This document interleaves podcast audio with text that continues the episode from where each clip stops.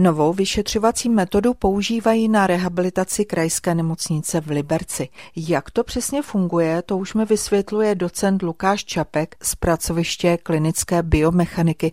O co tady konkrétně jde? O vyšetření pohybového aparátu pomocí optických kamer, silových desek a elektromografie, kombinace těchto tří přístrojů, takže není to jenom jeden přístroj, je to více přístrojů. V laboratoři chůze máme 12 optických kamer, pomocí kterých potom snímáme pohyb toho našeho.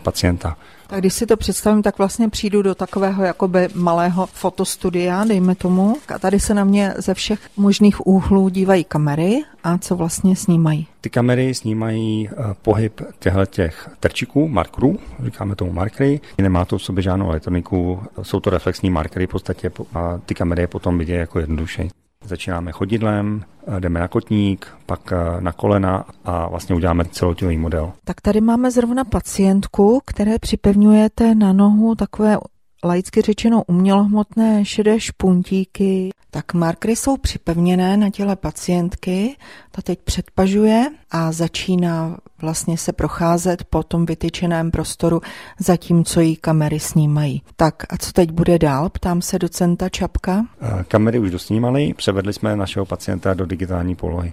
Když se půjdete podívat, tak máme vlastně máme virtuální model našeho pacienta a v tuhle chvíli můžeme začít měřit. Je důležitý tedy, abyste snímali ten pohyb? Jednoznačně. My vyšetřujeme chůzy. Z té chůze jsme schopni leco vyčíst, v podstatě maximum. Poprosím biomedicínského inženýra Jiřího Vytvara, aby na počítači vlastně ukázal, co jsme teď naměřili. Já tady vidím takovou síťovou plochu a na ní takovou změť barevných bodů, tak co to znamená? Barevné body, co vidíme, to jsou ty markery, co má pacientka na sobě. Jsou převedeny do digitální podoby a jsou spojeny jakými si jako čárami. Po vyhodnocení právě dostaneme křivky a různé rotace, úhly. A zpřesníme tedy diagnozu toho problému. Pro jaké pacienty vlastně, komu to slouží? Všechny pacienty, kteří mají problém s pohybovým aparátem. Primárně teďka vyšetřujeme nebo zaměřujeme se na dětské pacienty a od nového roku bychom to rádi nabídli i dospělým. Dá se říct, že je to i prevence, aby nedocházelo, aby se předešlo nějakým problémům s páteří, který třeba řešíme potom v dospělosti